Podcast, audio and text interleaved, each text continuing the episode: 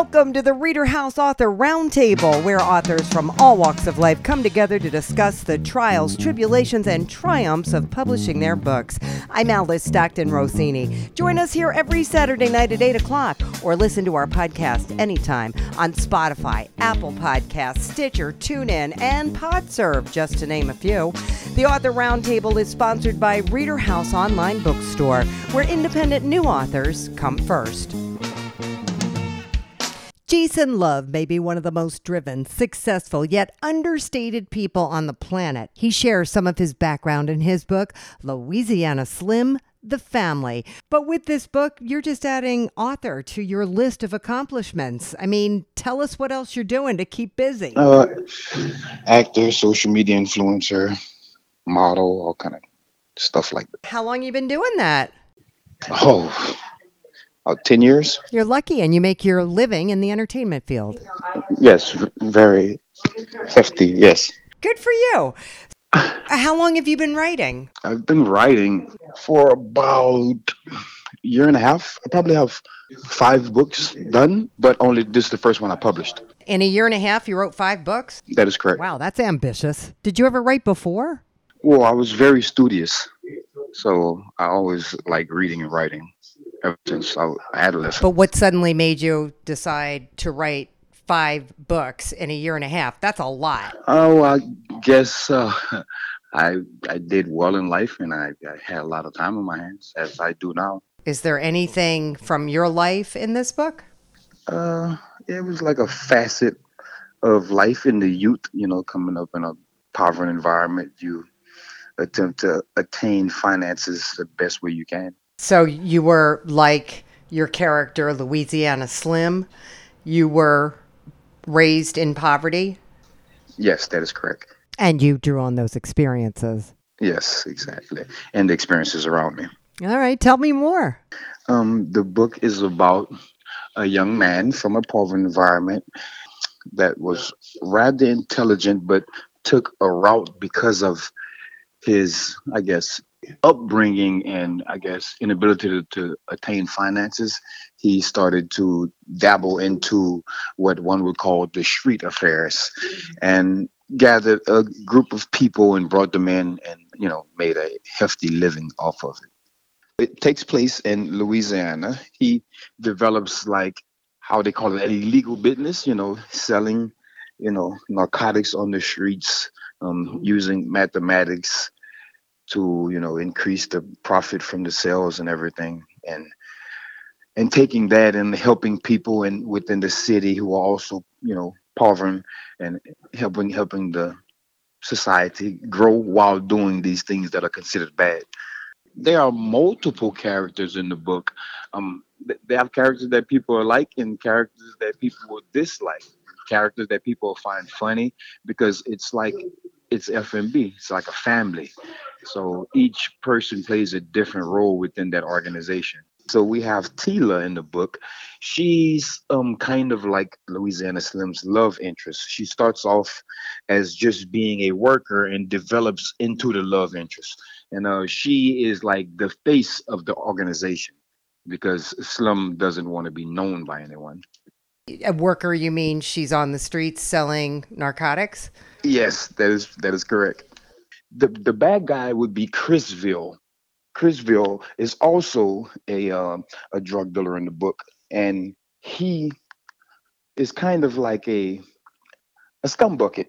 Like he is the one that, like, for example, he's how would we call him conniving like he does anything to get ahead and he um, attempts to you know like i guess rob slim and different things throughout the book he's always doing something something horrid so chrisville he um he tries to set up slim by going to the houses where slim has the the narcotics and attempts to steal it, being malicious, trying to, you know, make money at, at all costs.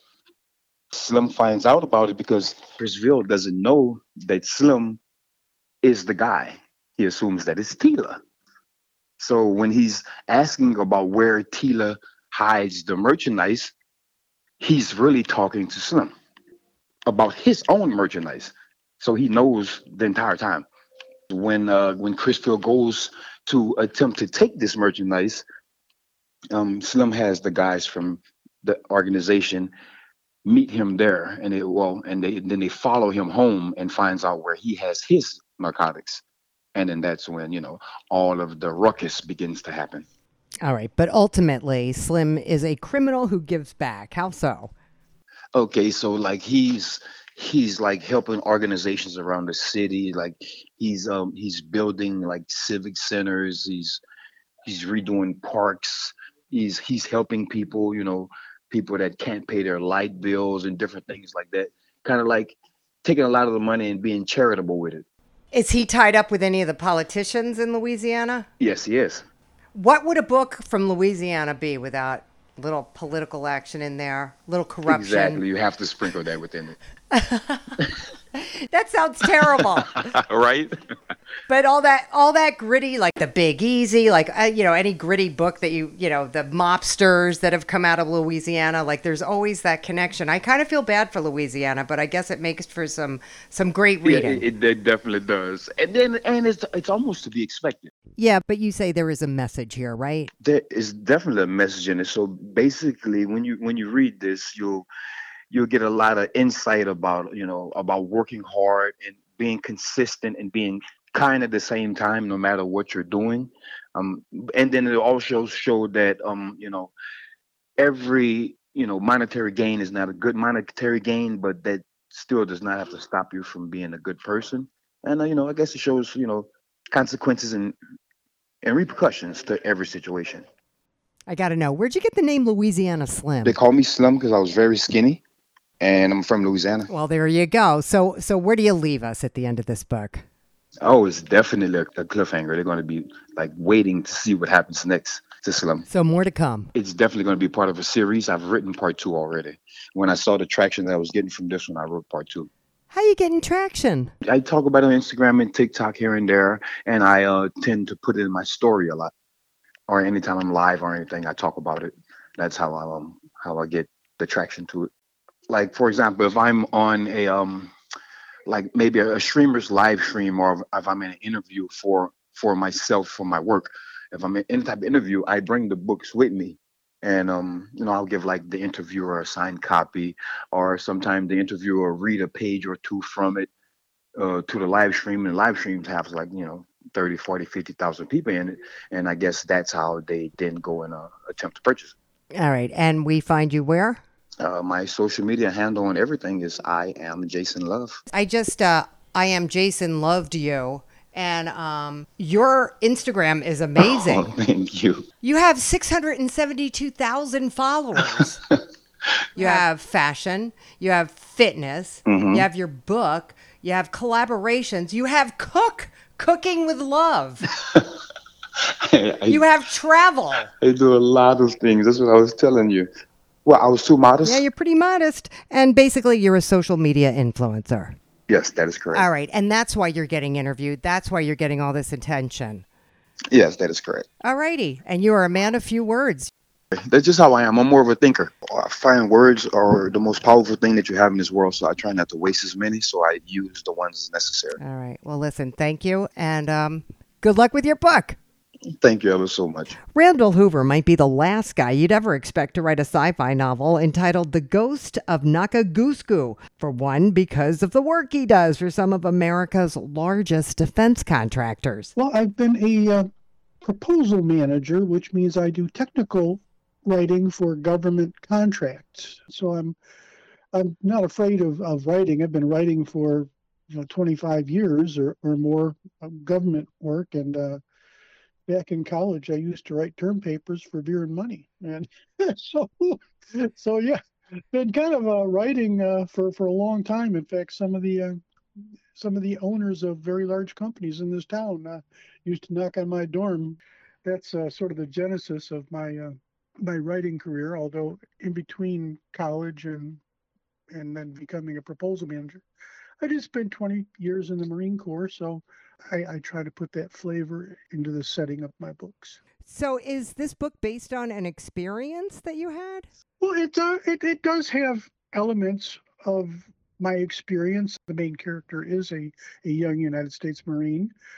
Uh, I spent many years in Japan, so I found it to be extremely interesting. So I, I've tried to combine the elements of the Marine Corps and a Marine, American Marine being in Japan. So it is a combination of uh, some of my life experiences. The main character, uh, name is Artemis Jones.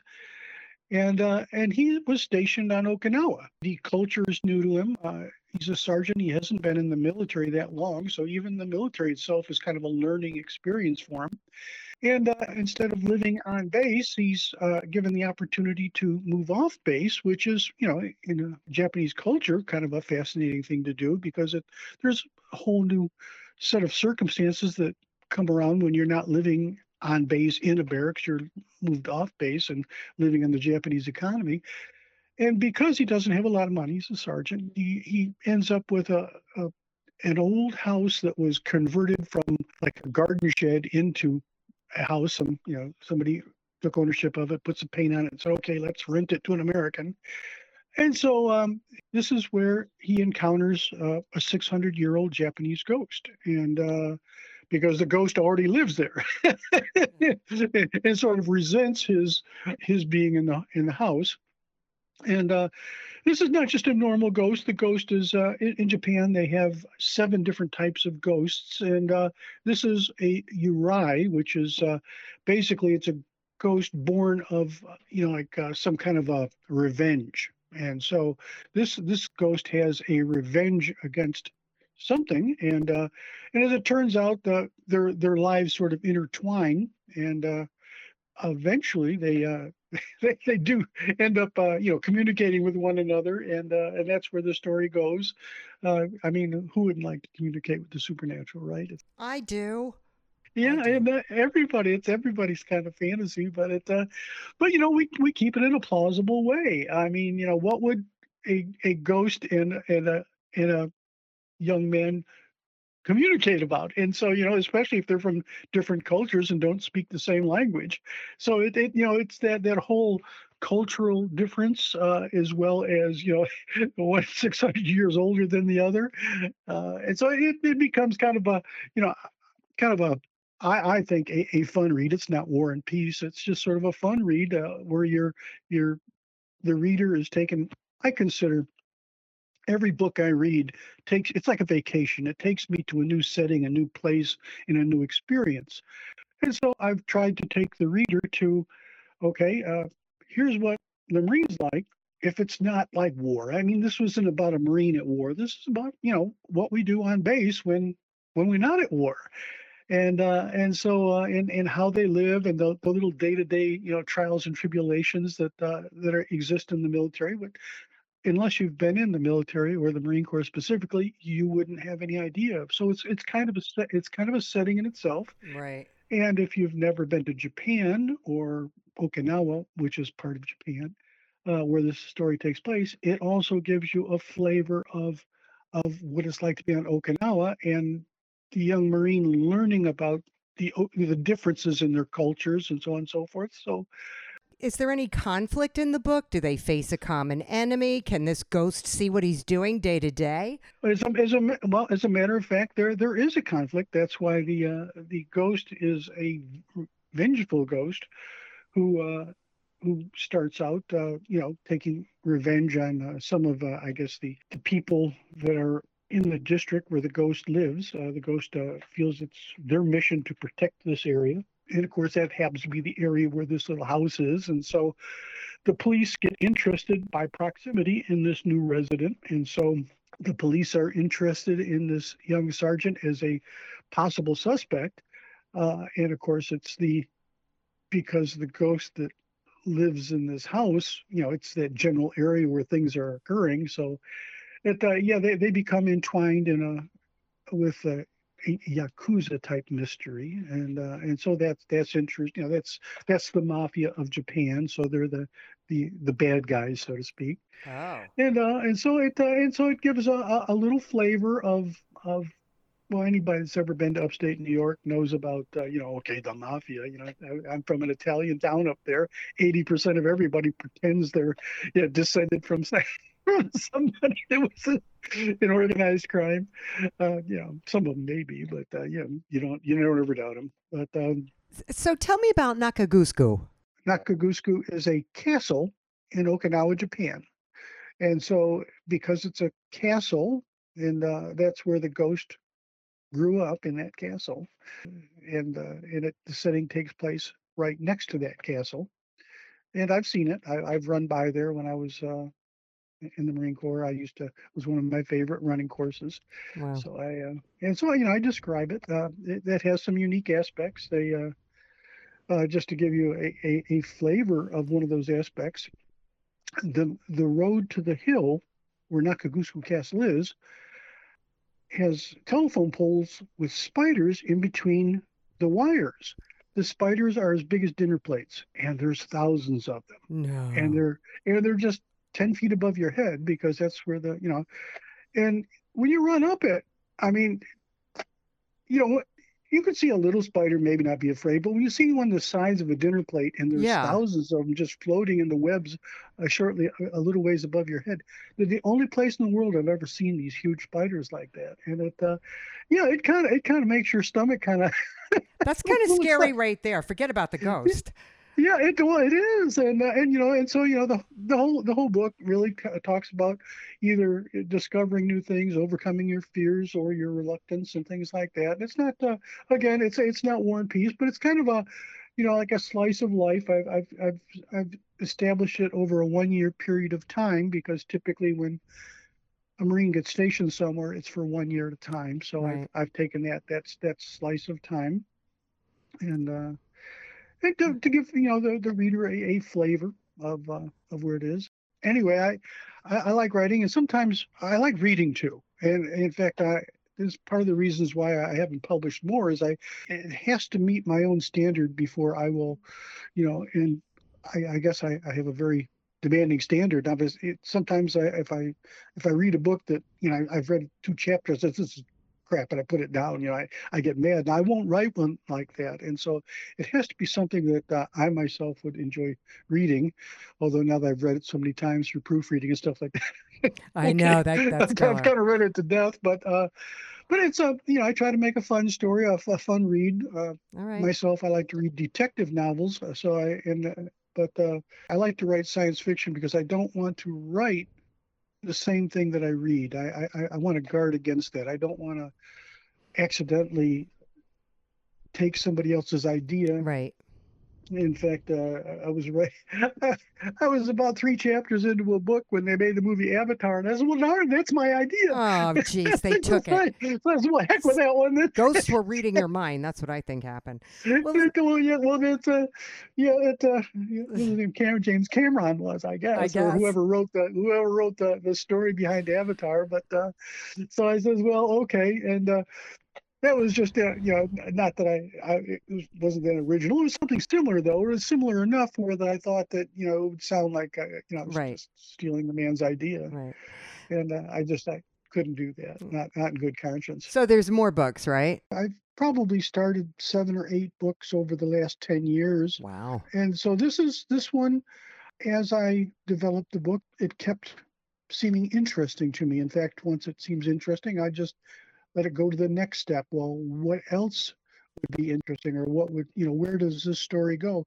Sometimes they write themselves. Uh, in in this case uh, it did kind of write itself as i sat down and i would think about a say a what if situation Mhm. or a what is the path not taken?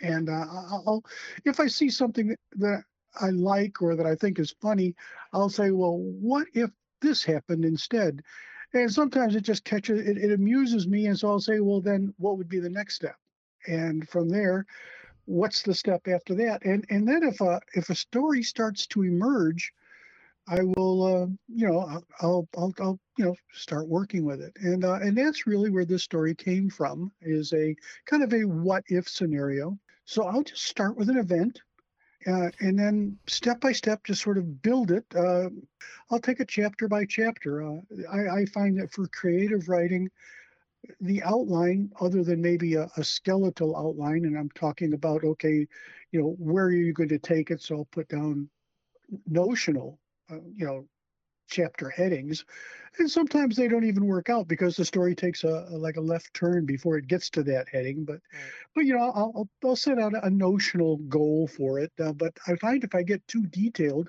because I've tried that and it just again it made it sound kind of dry and uninteresting right. and so I just said well you know let's just just take it where where the imagination will go and I guess because I, I try to write science fiction or plausible science fiction is what I like to call it uh, I like to ask the reader to accept just one thing as being true and in this case that ghosts exist and already probably half the world believes they do.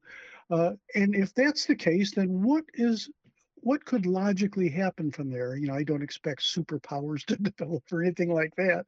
It always frustrates me when I see some brand new thing emerge in the middle of a, a novel that uh, that wasn't there. Just one thing, uh, you know, you know, if I was to pick, uh, you know, like uh, invisibility, if that were true, I wouldn't, you know, develop new things. I would just, you know, say, okay, what are the plausible? And I've I've seen some very good movies and, and books that that describe some of the problems you'd have if you were invisible. Right, right, right, right so I, and so uh, and so I, I think that you know I just try uh, a plausible thing that uh, someone would believe, and then uh, from there, uh, I like to see where it goes. And uh, sometimes it goes pretty well, sometimes it doesn't. But uh, well, you won't know if you don't try, right? What a process. Well, listen, thank you so much for taking the time to talk to me. Okay, great. Your book sounds really good. It sounds really interesting. Those spiders, though, boy. Mm. Well, yeah, that, that is uh, that is uh, a little part of it, and uh, there's there's a, a, number of, of interesting uh, things that happen in the book that uh, you know will make you smile if you read it. You know, eventually this may become a, a retirement plan for me, but uh, you know, for now, I just kind of like to see if I could have a little bit of success with it. Well, I sure hope you do. Okay, bye for now. Bye bye bye. A member of the federal workforce for almost four decades, the title of Jorge Y. Ponce's book really says it all. Examining the past to understand the present, the journey of a Cuban American refugee, and what led to his conversion from Democrat to Republican. Jorge, you say you are not alone in your defection. I think that that is uh, happening a lot for the simple reason that. Uh, today's Democrats are different than past Democrats. Today's today's Democrats uh, have a socialist um, ideology, uh, and uh, and therefore uh, most Americans, uh, when they go to the voting booth in 2024, most likely will only have one alternative uh, to choose from, uh, and that would be the uh, the Republicans.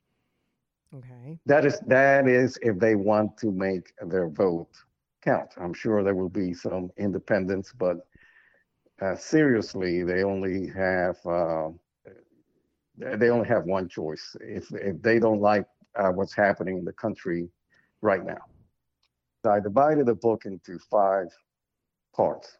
Part five uh, has uh, 60 handpicked articles written about all subjects that have moved my soul, and, and that includes politics. But in addition to politics, uh, I've written about topics uh, like civil rights, uh, philosophy, religion, uh, Hispanic representation in the federal workforce. So anything that moved my mojo.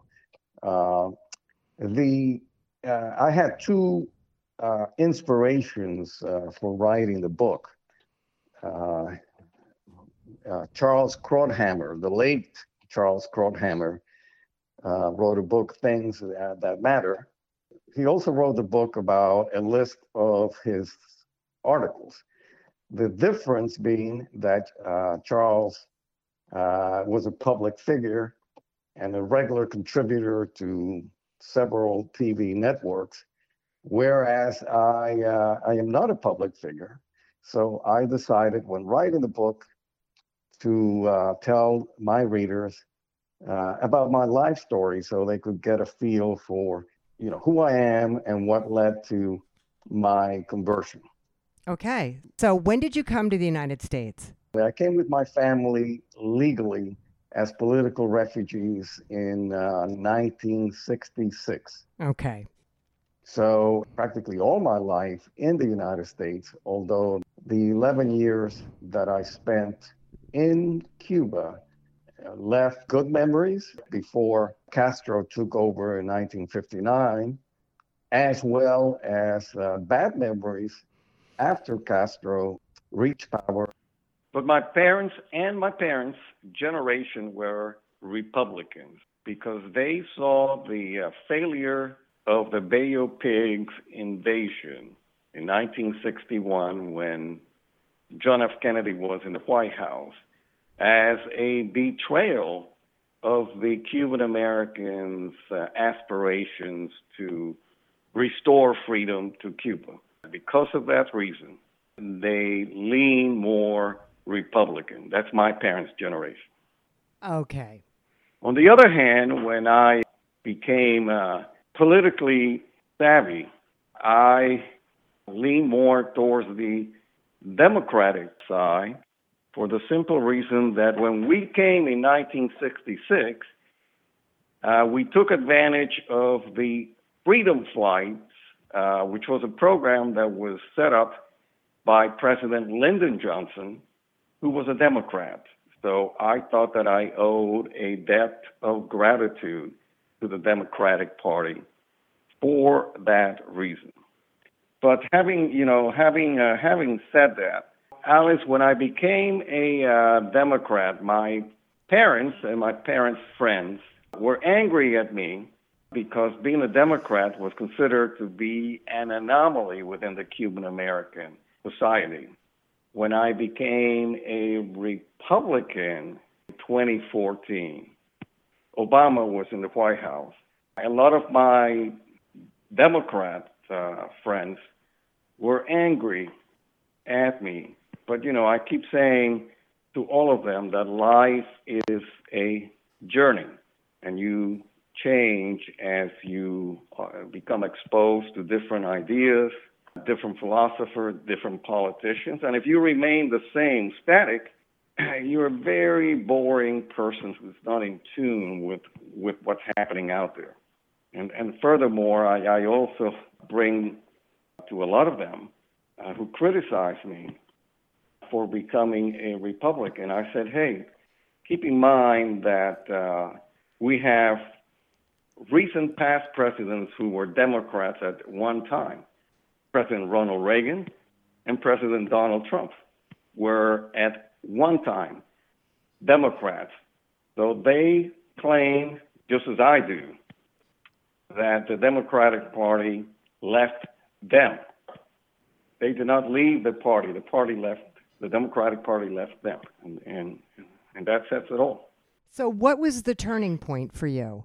There were three things that triggered the conversion. The first one, I was fully aware of my parents' uh, anger at uh, the Bay of Pigs fiasco in 1961. President Kennedy was a Democrat. The second one was when President Bill Clinton was in the White House, and he returned Elian Gonzalez to Cuba, despite the fact that his mother had perished in a raft trying to get Elian to the United States. So that was strike number two, to use a baseball analogy. Strike number three, and the most crucial one, was in December 2014 when President Obama reached out an olive branch to the Cuban government, reestablished the uh, the embassies without requiring any human rights concessions. In other words, he was giving a lot lot of economic benefits, a lot of trade benefits to Cuba. Cuba was not giving anything back to the United States, so the United States was negotiating from a position of strength. And I thought that it was unthinkable that President Obama did not uh, uh, exercise his strength to require human rights concessions. I can understand that. I, I definitely can understand that. What what is your motivation? What what is it that you want the reader to do? To just think about these things? What I want the uh, the readers uh, to get from the book several things. Number one, you know, I, I indicated that my inspiration was Charles Krauthammer's uh, book, where he wrote all these articles. To to to find out what led to my conversion from a Democrat to a Republican. Number two, I want to to get the message across that today's Democrats have a socialist agenda where they want to undermine the founding principles of the United States. They want to undermine the Judeo Christian principles, foundations of this country. And if, if they love this country for what it stood for in the past and what they want the country to stand for going forward as a uh, land of freedom, a, land of liberty, a land of democracy, and they want to make their vote count when they go to the voting uh, booth in 2024, I think that the uh, the only uh, choice, the only alternative they have, is to vote for Republicans. Specifically, Donald Trump or any Republican? Uh, you know, I I myself voted for Donald Trump in 2016 and 2020. Uh, I will vote for whoever the Republican nominee is. If it's Donald Trump, I'll vote for Donald Trump again. If it's Ron DeSantis, my governor, whom I love dearly for the excellent uh, job that he's done governing uh, the state of Florida, then I'll vote for Governor DeSantis. But I think it is incumbent uh, for uh, Americans who love what this country of ours stands for is to vote for Republicans. Okay. In the uh, to, to in the Oval Office to uh, regain control, Republican control of the Senate, and to keep Republican control in the House of Representatives. All right, Jorge. Thank you so much. Thanks. Enjoy the rest of your day. Okay, you too. We hope you enjoyed this edition of the Reader House Author Roundtable, where authors from all walks of life come together to discuss the trials, tribulations, and triumphs of publishing their books. I'm Alice Stockton Rossini. We hope to see you back here every Saturday night at 8 o'clock, or listen to our podcast anytime on Spotify, Apple Podcast, Stitcher, TuneIn, and PodServe, just to name a few. The Author Roundtable is sponsored by Reader House Online Bookstore, where independent new authors come first.